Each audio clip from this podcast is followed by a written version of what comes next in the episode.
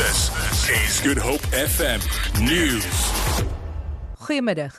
Die DA het 'n beroep op die spreker in die nasionale vergadering Baleka Mbete gedoen om te verseker dat diegene wat vir die ad hoc komitee oor die SAIK gejok het of die komitee mislei het, strafregtelik aangekla word.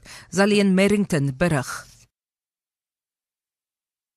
Mbete het 'n verslag van die Parlement se regsdienste eenheid ter tafel gelê waarin die name van die beweerde oortreders bekend gemaak word. Dit sluit in die voormalige minister van kommunikasie Faith Mutambi, die SAIK se voormalige maatskappy-sekretaris Teresa Geldenhuys, die voormalige bestuurshoof James Aguma en die voormalige raadsvoorsitters Ben Gubane en Mbulaeni Maguve.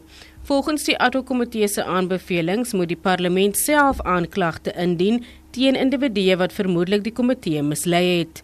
Zelin Merrington, SAK nuus, Kaapstad. Die ANC kokus in die parlement sê die kwessie van die ANC parlementslid en voormalige minister van toerisme Derek Hanekom word deur Letuli huis hanteer. Die ANC het Hanekom gevra om te verduidelik waarom hy nie as voorsitter van die party se nasionale dissiplinêre komitee verwyder moet word nie.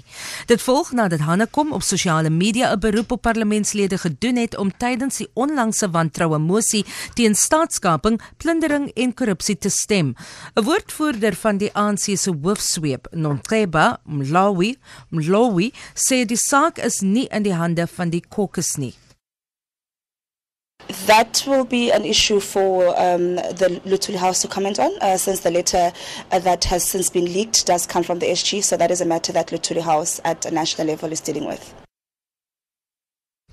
Die stad Kaapstad het sy kommer uitgespreek oor die toename in die aantal openbare vervoer operateurs wat dronk agter die wiel inklim. Die naweek is 6 dronk minibustaksie bestuurders by 'n plak by 'n padblokkade in Wynberg aangekeer.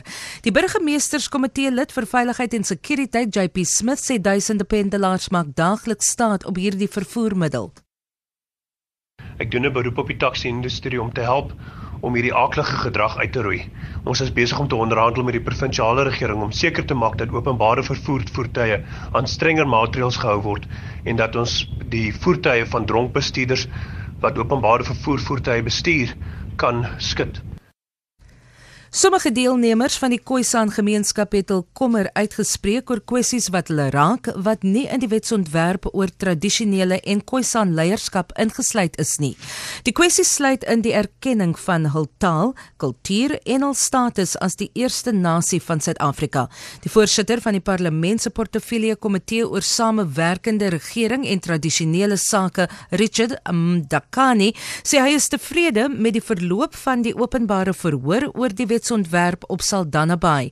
Hy sê alle inligting sal in 'n aanmerking geneem word wanneer die wetsontwerp gefinaliseer word. Hy het bygevoeg dat die kwessies wat nie onder die wetsontwerp val nie, na die betrokke parlementêre komitees aangestuur sal word. Vir Good Hope FM nuus, ek's Vanya Klutchkolson.